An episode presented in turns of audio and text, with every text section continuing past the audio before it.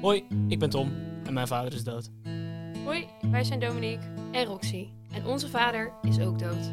Hoi, ik ben Anna en mijn moeder leeft niet meer.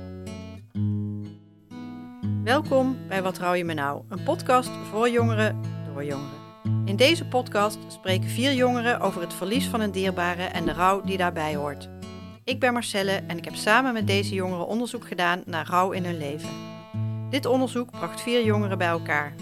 Ze vonden elkaar in herkenning en steun bij situaties in hun leven waar ze nu tegenaan lopen. In deze podcast delen we ervaringen en willen we andere jongeren steunen die in vergelijkbare situaties zitten of iemand willen steunen in zo'n situatie. Deze vier jongeren praten op een doodgewone manier over rouw. Vandaag gaan we in gesprek over het herdenken van de overledene en de telefoon van de wind. Hey allemaal, zijn we weer. Hallo. Zijn ze in koor? Ja, Aflevering weer. 5 jongens, kom op, Ja, gaat het hard. Veel te hard. weten. Ja. Nou, doe je laten we dan dat? gewoon meteen maar beginnen dan. Ja. Herdenken. Hoe doen jullie dat? Ja, vind ik wel een lastige vraag eigenlijk. Ja, dit is iets wat je onbewust, maar ook bewust kan doen, denk ik. Je kan er bewust voor kiezen om, e- ja, om er aandacht aan te besteden. Om eh, bewust te zeggen, nou, ik ga nu eventjes foto's terugkijken. Of dat zijn hele simpele dingen. Maar je kan natuurlijk, eigenlijk is herdenken ook onbewust over de dag heen, toch? Als je ergens langs loopt en je ziet iets waar je ooit bent geweest met die persoon. Of is dat niet ook herdenken?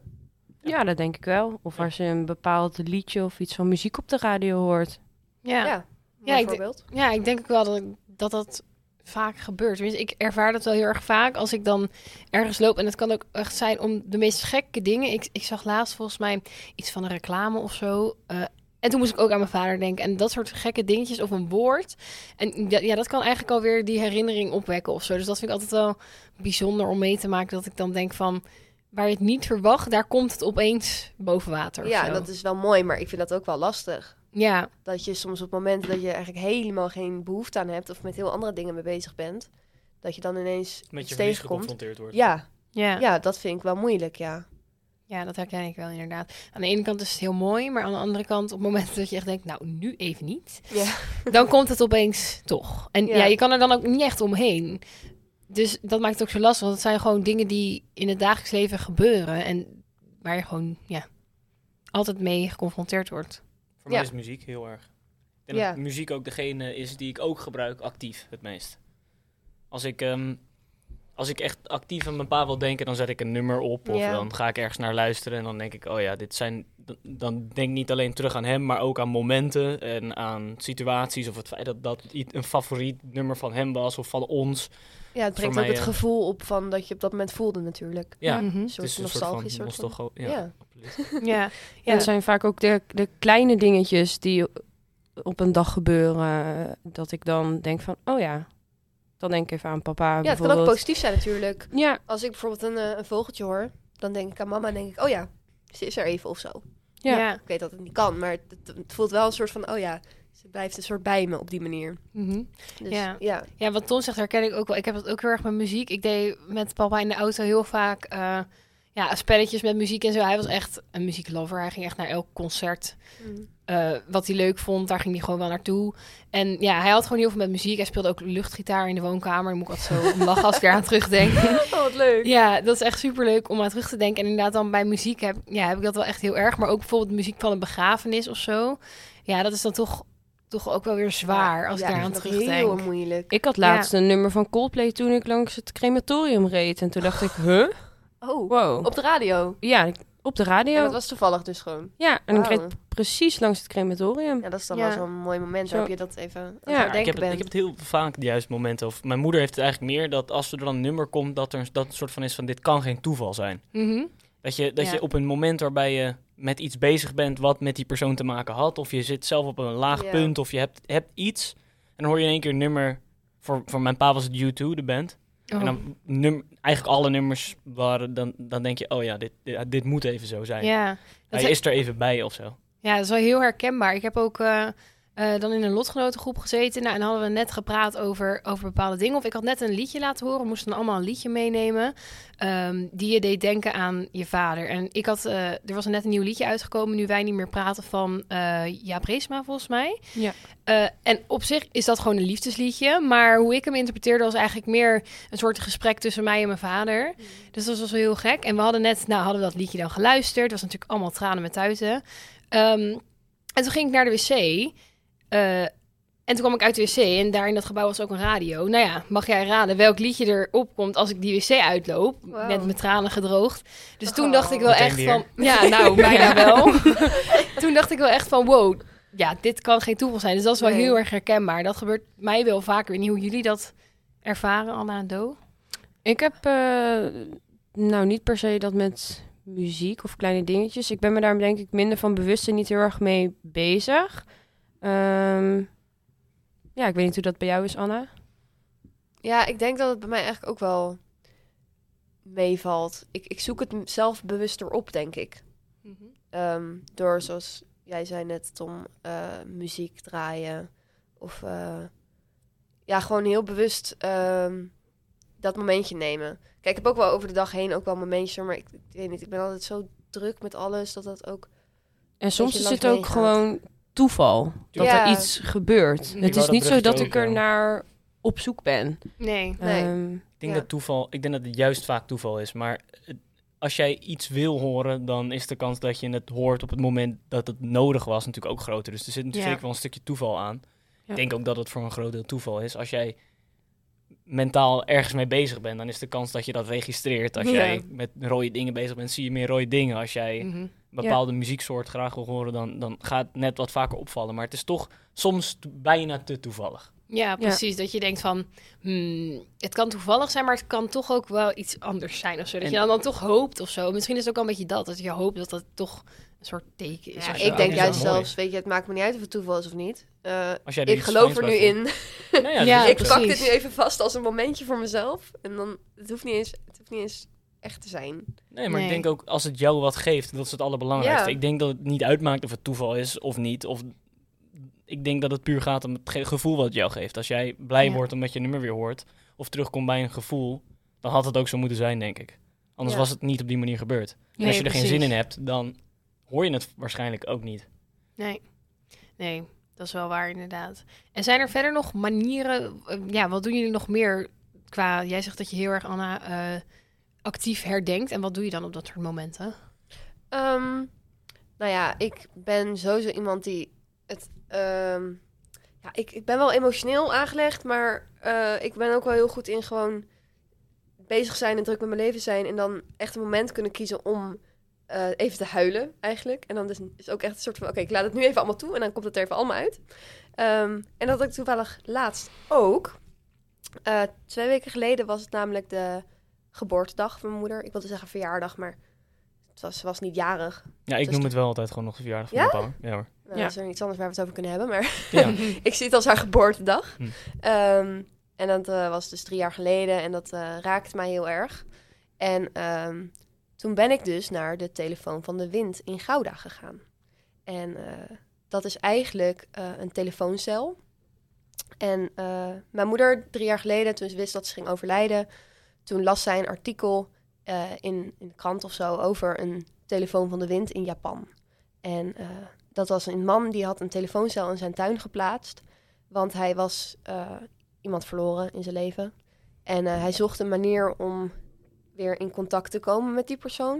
En toen heeft hij dus een telefooncel geplaatst. En die gebruikte hij om te bellen met die persoon. En dat was niet, niet aangesloten. Dat was gewoon om eventjes het, het, doen, het doen alsof. Het doen alsof bellen met die persoon. En daadwerkelijk ook wel praten, zeg maar. En mijn moeder las dat. En nou ja, zij was, eh, we noemen daar ook wel de vrouw die niet vergeten wilde worden. En eh, zij, wilde, zij wilde nog iets achterlaten, denk ik. En zij las dat en zei, ja, dit wil ik in Gouda. En eh, toen hebben we een soort team opgezet met vrienden en familie. En nu, twee jaar geleden, nee, een jaar geleden op deze dag, werd de telefooncel eh, in Gouda geplaatst. En hij staat er nu een jaar.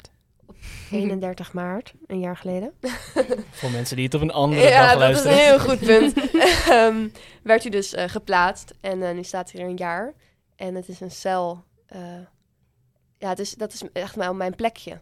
Ja. ik ga daar echt, echt bewust heen. En ook om te bellen, wat wel heel, eh, heel intens kan zijn hoor. Ik weet nog de eerste keer dat ik dat deed, dan ga je dus daar die cel in en je gaat daar zitten en je pakt ook echt de, telefoon van, die hoorn, van die hoorn af, hoe noem je dat? En, en, je houdt hem aan je oor en je zegt ineens, hé hey mam. Nou, huilen meteen, want dat is iets wat je natuurlijk heel lang niet, niet hebt kunnen zeggen. En alleen, alleen dat stukje al is zo, dat, dat, ik weet niet, toen ik daar zat, die op, op twee weken geleden, ik was zo in verbinding met mijn moeder.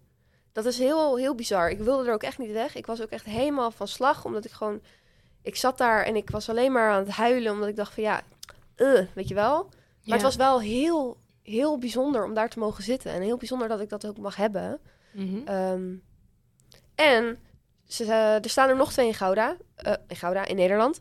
Eh, want wij waren niet de eerste in Nederland. Er zijn er nog twee. ehm, in Roelof Arendsveen en eentje in... Die andere weet ik even niet uit mijn hoofd. Maar er staan er nog twee. Ehm, en we zijn ook bezig met nog meer telefoons eh, van een wind in Nederland plaatsen. Omdat het zo'n bijzondere plek is. Ja, ik vind dat ook echt een super mooi initiatief. Ik zou er zelf ook naartoe willen, nu je het zo vertelt. Ja. Ja, dus, dus dat is eigenlijk een soort van een manier hoe jij actief je moeder probeert Ja, te herdenken. enorm, ja. Ja, Ja. het is eh, ook omdat je eh, bewust daarheen gaat. Je fietst daar naartoe en je gaat daar zitten om te praten. Of ja, ik heb, twee weken geleden heb ik niet eens echt gepraat. Ik zat daar gewoon in contact met haar te zijn. Ehm, en even, ja, toch eventjes, toch eventjes soort van je verhaal kwijt kunnen aan iemand. Ja. Want dat, dat is wat je mist. Dat is wat ik mis met mijn moeder. Mhm. Dingen delen met haar. En ik wil haar vertellen wat er aan de hand is in mijn leven. En dat kan niet meer. Maar in die cel kan ik dus met haar praten, een soort van. En ze antwoordt niet. Maar als je iemand heel goed kent, dan kan je dat ook wel zelf een beetje invullen. Ja. Tuurlijk, en ik, Ja. ik denk ook het, gewoon het gevoel dat je met iemand praat, dat er een Ja. kans is, misschien zelfs wel een beetje, dat, dat je in één keer een woordje terug hoort, is heel Ja. hoopvol en mooi. Ja, Ja. het is echt. Ik vind het eh, ook echt een schitterend initiatief. ja. Ja, echt En ook- super mooi. En ook het idee inderdaad dat je daadwerkelijk, er- oh, daadwerkelijk ergens naartoe gaat om, om met iemand te praten inderdaad. Ik moet zeggen, ik vind dat best wel lastig. Dat, mijn vader is gecremeerd, onze vader. En ik vind dat af en toe best wel lastig, want ik kan Ja. nergens naartoe. Ja, ik kan naar de kast waar die staat. Maar ja, dan denk ik ook, ja, dat vind ik wel, ja, dat vind ik heel, Hmm. heel naar eigenlijk ook. Dat hij zo in huis staat. Ik Dan, Want ja. jullie, hebben, jullie hebben hem niet uitgestrooid ergens. Eh, ja, misschien wil Doda daar wat over vertellen. Ja, ik heb wel een deel uitgestrooid op Texel. Oké. Maar dat was wel na een tijdje, omdat ik het heel, een heel gek idee vond dat mijn vader in die zee gaat. En Ja. dat ik dacht Ja. van, Ja. huh, dit is gewoon zijn lichaam wat het water in gaat en, en wegstroomt. En daarom heb ik er bewust ook voor gekozen om echt een heel klein beetje uit te strooien. Eh, en Texel is wel een bewuste plek die ik daarvoor heb uitgekozen. Want daar kwamen we eigenlijk van kleins af aan al met eh, mijn moeder, nou, Rox, ik en mijn vader dan. Ehm, dus dat was wel een plek waar we vroeger als gezin vaak kwamen. En ik dacht van ja, dat is wel een mooie plek om iets uit te strooien. En zou je daar dan nu dus ook bewust terug naartoe gaan? Om eventjes aan hem te denken? Ehm, nee, als ik dan even naar jouw verhaal kijk, ik, dat wilde ik net vragen van, zijn er, hè, Tom en Roxy, denk je, eh, rouwen jullie ook actief? Ik heb dat dus niet. Ik ben er dus niet actief mee bezig. Ehm, Mhm. Ik heb het echt van die, ja, van die kleine momentjes met toeval, dat ik denk van, oh ja, dat is een liedje wat papa mooi vond. Of, oh ja, eh, hier zie ik weer iets van wat ik kan ja, betrekken naar, ja, Ja. Ja. naar papa. En ik heb dat niet echt dat actieve. Wat ik wel heb gedaan is een eh, fotoboek gemaakt. Ehm, met van 0 tot, hoe oud was ik? 20 toen hij overleed. Eh, met alle mooie herinneringen, maar ook de minder mooie herinneringen. Mm. Eh, en daarnaast heb ik ook een brief geschreven. Wat wel heeft geholpen om het beter een plekje te geven. En eigenlijk verder heb ik er niet zo heel veel aan Was het onderdeel van je therapie, die, die, dat boek en die brief? Of heb je dat zelf? Ehm, die brief was onderdeel van de therapie en dat boek heb ik eigenlijk zelf gedaan, omdat ik een goed beeld wilde hebben van wat zijn er nou de gebeurd? momenten die ik Ja. met mijn vader zeg maar heb Realistisch gehad. ook, inderdaad. Ja, Maar dat is toch wel heel mooi. Ja. ja. ja, dat zijn wel kleine dingen. in, in die zin natuurlijk eigenlijk, want je zegt net dat je het niet deed, maar best actief Ja. herdenken, Ja. toch? Ja, ook, ja is misschien op een wel. an- andere manier herdenken. Ja, ik ben niet zoals Anne van oké, ik ga bewust naar een plek toe. Eh, Ja, maar dat ik denk in die niet. zin, net als met alle andere voorgaande dingen, dat iedereen dat in zijn eigen tempo en manier doet. Ja. Eh, Ja. Voor mij een aansluiting, ik denk ook niet echt dat ik op zo'n manier actief eh, herdenk. Ik denk voor mij is het iets wat me of overkomt. Ja. Dus dan ben ik blijkbaar al in een mindset of plek waar ik gevoelig ben en dan raakt iets me en dan ben ik er meteen mee bezig. Ja. Of ik pak wel een moment, maar dan, dan is dat wel vaak iets gekoppeld aan iets wat er gebeurt in mijn leven. Dus er gebeurt iets belangrijks of een mijlpaal en die zou Ja. ik dan graag willen delen. Dus dan pak ik daar even een moment voor om te denken, nou, ik had het wel graag met je willen delen, pa. Ja. Mhm. En dan, ja, dan sta ik daarbij stil. Maar ik, ik moet niet zeggen, het is voor mij niet zo plaatsgebonden. Nee, maar ik moet zeggen dat het bij mij ook niet is als ik eh, een lekker weekje heb dat ik eventjes naar de telefoon ga. Nee. Dat is het niet. Het is wel wanneer ik op het randje zit van eh, er moet even wat uit. Ja. En dat heb ik wel regelmatig, omdat ik gewoon misschien ben ik wel gevoelig of zo, ik weet het niet. Maar als ik ook gestrest ben of overwerkt, dan merk ik dat dat verdriet er weer ook bij komt. Dat ik denk van, oh, ik wil gewoon rust. Ik wil gewoon eventjes nergens aan denken. Dan kan je ontladen. Ja, en dan is er dus wel iets wat het triggert. Ja. En dan kies ik er dus voor om ook, ook echt dat moment helemaal te pakken. En er daadwerkelijk ook echt ervoor te zorgen dat ik ook echt even alles eruit kan gooien. Ja. Want anders voel ik me ook niet opgelucht. Nee, dat is het Nee. ook. Ik denk soms dat dat emotioneel erover kunnen zijn een super grote opluchting is. Voor mij, nou, Ja. ik deed dat vroeger, nu een hele tijd al niet meer, maar dus met muziek. Als ik daar zo zat, dacht ik, ik moet even een nummer luisteren. Dan was het weer Mhm. janken en dan dacht ik, Ja. ja, lekker. Ik heb er even gehuild en Ja, dan is het weer eruit. Ik weet niet hoe jij, eh, Roxy, dat doet. Ja, op dit moment vind ik het ook wel lastig om te bedenken. Ik heb een hele lange tijd eigenlijk aan het begin van dat mijn vader overleed... Heel, erg alles weggeduwd. Ik wilde niks te maken hebben met zijn spullen, met, met het as. Dat vond ik vreselijk. Ik begon gewoon spontaan te gillen als ik dat, die, die, dat urn-ding al zag. Dat ik echt dacht van, oh nee. Ik werd er gewoon helemaal misselijk van. Dat ik echt dacht, nee. Ehm, ja, ook omdat ik toen nog heel erg last had van bepaalde beelden in mijn kamer die ik zag. En als ik dan bijvoorbeeld zijn zonnebril lag eerst bij mij op de kamer. Als ik die zag, was ik gewoon... Ja, ik weet niet, ik had gewoon een soort angst dat hij daar doorheen keek. En in het begin vond ik alles heel erg eng, vooral. Nou ja, dus op het moment dat ik daar een beetje aan begon te wennen... En nou ja, toen heb ik nog steeds niks met het as gedaan eigenlijk. Ehm, dat wil ik nu wel gaan doen. Ik wil heel graag iets van een sieraad of zo, waarin je het niet ziet. Want ik vind het niet fijn om het te zien het as, maar wel fijn om te weten dat hij bij me is. En uitstrooien, ja, waardoor het net ook over had, vind ik lastig ook wel. Omdat, ja, het voelt wel inderdaad alsof je iemand niet meer bij je kan houden of zo. En dan vind ik het fijner om hem toch bij me te houden. Eh, en hoe ik dat nu doe, is inderdaad ook wel met mu- muziek. Als ik, als ik echt even gewoon verdrietig ben, dan ga ik ook echt wel bewust gewoon sombere muziek luisteren. Eh, en ik heb een eh, canvas laten maken met eh, een soort fotoluik met negen foto's. Van jong tot oud met mijn vader. En die staat zeg maar in de hoek van mijn kamer. En daar, ja, daar ga ik wel eens bij staan. En dan... Ja ik, ik praat, ja, ik praat niet per se tegen hem. Ook al wil ik dat wel heel erg graag. Daarom lijkt die telefoon me ook zo fijn. Maar thuis is dat toch een beetje... Dan voel ik me toch niet helemaal fijn om dat te doen. Dan wil ik het liever ergens buiten huis Ja. met hem in gesprek dan dat ik dat thuis doe. Dan heb ik weer een beetje het gevoel dat hij daar weer echt staat. En dan ga ik misschien weer terug in die angsten. Een En dat wil plek. ik niet. Ja, dus echt een neutrale plek inderdaad. Ja. En hij heeft ook een keer zo'n bord voor mij gekocht met Color Your Life. Toen, dat was de laatste vakantie met zijn vriendin in eh, Bonaire. En dat bord hangt ook in mijn kamer. En altijd als ik daar naar kijk, word ik wel blij. Want dat was wel ook waar die voor stond. Ook al hadden we wel eens gez- gezeur of zo. De- Het was wel toch, toch die vrolijke... Ja, dus daar word ik altijd wel heel erg vrolijk van. En ja, voor de rest eigenlijk... Ben, ik ben niet per se heel erg spiritueel, maar... Ja, we- wel wat we net ook al zeiden, inderdaad, sommige dingen kunnen gewoon geen toeval zijn. Hmm. Dus toen heb ik besloten om een, nou wat zal het zijn, twee maanden terug, drie maanden, voor Ja, vorig jaar, eind vorig Ja. jaar, naar een eh, medium te gaan. Ehm, ik zat er eerst heel erg over te twijfelen, want ik dacht, ja, hoe, hoe echt kan dat nou zijn? Wat gaat zij nou allemaal weer zeggen? Zij weet niks over mij. Maar ik dacht, ja, eh, als ik het niet probeer, dan weet ik ook niet hoe dat is en hoe dat gaat zijn. Dus ik dacht, ik ga het gewoon doen. En ik was eerst wel een beetje bang voor wat ze ging zeggen. Maar ehm, uiteindelijk kwamen we daar. En Doos uiteindelijk ook nog mee geweest op de valreep. Dus dat was wel grappig. Want daardoor wist ze al helemaal niet dat, dat Dominique meekwam of wie zij was. En ze kende mij ook niet. Het enige wat ik toen net het mailtje heb gezet van... Nou, ik wil graag een afspraak maken eh, met mijn naam. En dat was het. Nou, en daar zijn we geweest. En eigenlijk wat jij net zei over die verbinding die je voelde in de telefoon. Dat je niet weg wil, dat had ik daar heel erg. Eh, ik had echt het gevoel dat hij daar letterlijk gewoon zat. En dat alles wat zij zei. Ze zei ook van alles wat ik nu zeg is wat hij aan mij doorgeeft. Ja, dat klinkt zo spiritueel allemaal, maar als je daar zit, is het zo bijzonder. En nou ja, het voelde echt alsof hij daar gewoon bij was. En ja, alsof hij die dingen letterlijk tegen ons zijn. Het ging heel erg over het verleden en over de scheiding. En allemaal dingen die ze echt niet kon weten. Waarvan ik echt dacht, nou, doe normaal. Weet je wel? Dus ja, dat, dat vertelde zij dan allemaal. En toen we daar weggingen, begon ik ook echt heel hard te huilen. Want ik dacht echt, ja, nou, dan ga ik weer, weer weg van mijn vader. Het was, Ja. ook, het was ook wel heel bijzonder om ook met z'n drieën daar te zitten. Omdat we alle drie een andere kijk hebben bij ons thuis. Dus mijn moeder, mijn zusje en ik kijken ja, soms anders naar mijn vader. En ik ben niet van de spirituele kant. En ik geloof er Nog helemaal minder dan niet ik, zeg maar. Ja, en ik vond het echt heel eng. En ik dacht, oh, waar ga ik nou weer heen? En Wat ziet dat vrouwtje er al uit? Ik dacht, oh, waar ben ik beland? In zo'n huisje. Ja, het was echt zo, zeg maar, zo'n zo'n waarzegger die, ja, die je in films ziet. Ja. Echt letterlijk met oude meubels. Precies, dat was het. Ja, Ik had ook niks anders verwacht eigenlijk, maar toch ook weer wel. En ik dacht, wat? wat? Ik ja en toen echt- ze uiteindelijk begon, toen dacht ik, wat Oh. doe je?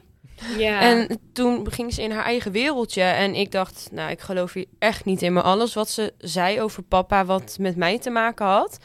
ik denk toen echt, ging voor het eerst voor mij, eh, na, nu is het drie jaar geleden, echt een wereld voor me open. Dat ik dacht van, oh, ik voel voor het eerst een beetje contact, een beetje verbinding. ja, het echt heel... eh, Normaal zou ik dit soort dingen echt niet aanraden. Maar nu denk ik van, nou, ik zou het Ja, iedereen wel het- aanraden. Het, het kan geen kwaad, weet je. Je weet toch niet wat zo iemand gaat zeggen. En als het jou verder helpt, want mij heeft het Ja. wel degelijk verder geholpen. Ik, ik, eh, we mochten het ook opnemen, dus we hebben gewoon een opname die we kunnen terugluisteren. En mij heeft het echt daadwerkelijk verder geholpen, de dingen die ze zei. En dat hij trots is en dat hij nu rust heeft. Nou, en wat ook wel grappig was, was op het moment dat zij... ehm, zij, ging, zij ging iets zeggen over hoe, zij, hoe hij nu de, op de wereld is, zeg maar, als wat voor iets. En nou, toen begon ze over, ja, hij heeft nu vrijheid en hij vliegt als een vogel door de lucht. En ik had een paar maanden daarvoor eh, een incident met een kraai op mijn raam, die echt probeerde naar binnen te vliegen de hele tijd. En toen deed ik dat raam dicht. En s'avonds kwam er een filmpje voorbij waar ik helemaal niet naar op zoek was of zo. En ik kwam er voorbij van zo'n tarotlezing waar ik helemaal nooit naar kijk, want dat, ja, waarom zou ik dat opzoeken? En ehm, daar stond van, ehm, nou, dan pakte ze iedere keer zo'n kaart. Dan stond, I'm a family member. Uh, I visit you in the form of a bird. En toen zei zij ook nog eens een keer van... Ja, Ja. hij vliegt nu als een vogel, als een adelaar. En toen dacht ik, ja...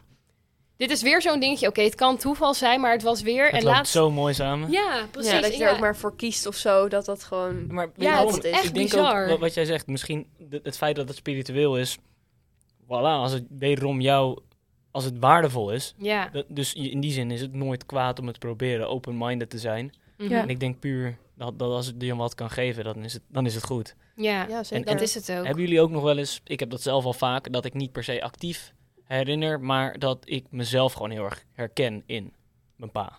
Dus dat ik dingen doe en dan Ja. zie ik mezelf, of ik zie mezelf, of ik neem een actie, of er Nou ja. gebeurt iets en dan denk ik, ja, ik ben wel echt een beetje zoals mijn pa. En dan ga je ook, Ja. dan herdenk je ook iemand op een bepaalde manier. Ja, dus ik merk ook, want ik studeer pedagogiek. Ehm, en ik loop ook stage met kinderen. Ehm, mijn moeder heeft jarenlang echt, echt eigenlijk haar hele leven met kinderen gewerkt.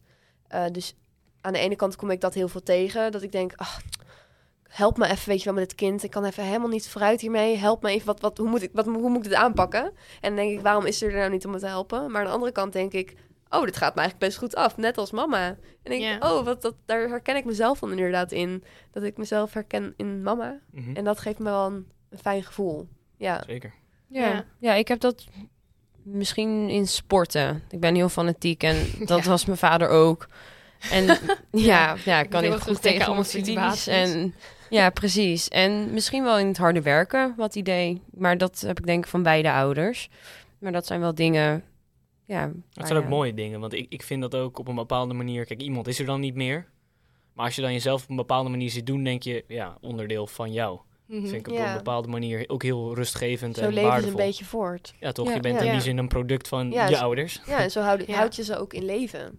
Zeker. Mhm. Ja. En, en door op die manier aan blijven denken en, en ook mensen om je heen die op, aan de persoon die je niet meer hebt denken, is heel, heel comfortabel soms. Soms ook confronterend, maar Ja, precies. Ja. Ja. ik merk ook wel, tenminste wat ik zelf van mijn vader vooral heb, is, is misschien het droge humor. En papa kon ook wel echt domme grapjes maken... waar hij dan zelf het hardst om moest lachen. Dat is nog de grap. Maar dat kan jij ook. Ja, precies. Dus dat is wel een overeenkomst. Maar ook inderdaad in mensen om me heen. Bijvoorbeeld mijn vriend, die heeft best wel wat trekjes. Dan denk ik, oh, ja, mijn vader ook.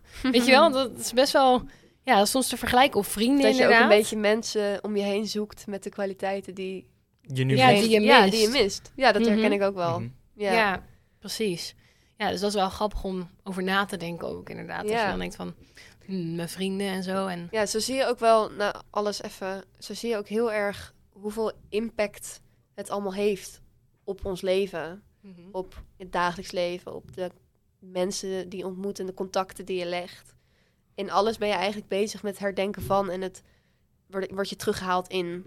Ja, en soms Ja. heel actief en, heel, Ja. en soms heel passief. Of Ja. in jezelf en dat of kan in een soms ander. heel mooi zijn, maar soms ook heel vervelend. Of in de natuur. Of... En dat Ja. Ja. iedereen zijn eigen manier heeft en dat er heel veel verschillende soorten zijn. En dat het dus ook allemaal oké is als het maar voor jou waardevol Ja. is. Als jij, als jij het via een medium wil doen, of als jij een dier ziet en je het herinnert eraan, of je muziek hoort, of je Ja. jezelf in de spiegel ziet. Het is in die zin denk ik allemaal... eh, het kan op zoveel manieren. Foto's kijken, kledingstukken Ja. bewaren. Er zijn echt nog tal van manieren die wij nu niet genoemd hebben. Want nee, Nee, want dat ook- is waarschijnlijk iets wat wij niet op die manier doen. Maar er Nee. zullen heel veel verschillende manieren zijn. Nee, Ja. er zullen ook allemaal nieuwe manieren komen die we vinden waarvan we denken, oh, Ja, dit helpt mij ja, met het terugdenken aan misschien Dat is ook een soort- verschilt het zoektocht. Ja, misschien verschilt het inderdaad ook per leeftijd. Dat ik nu denk van eh, muziek en dit en dat. Maar dat ik later, als ik weet ik veel naar een concert ga of, Ja. of iets doe wat die leeftijd dan weer is. Of bij mijn bruiloft of zo. Dat ik denk van, Of als je Ja. kinderen krijgt misschien wel. ja, precies.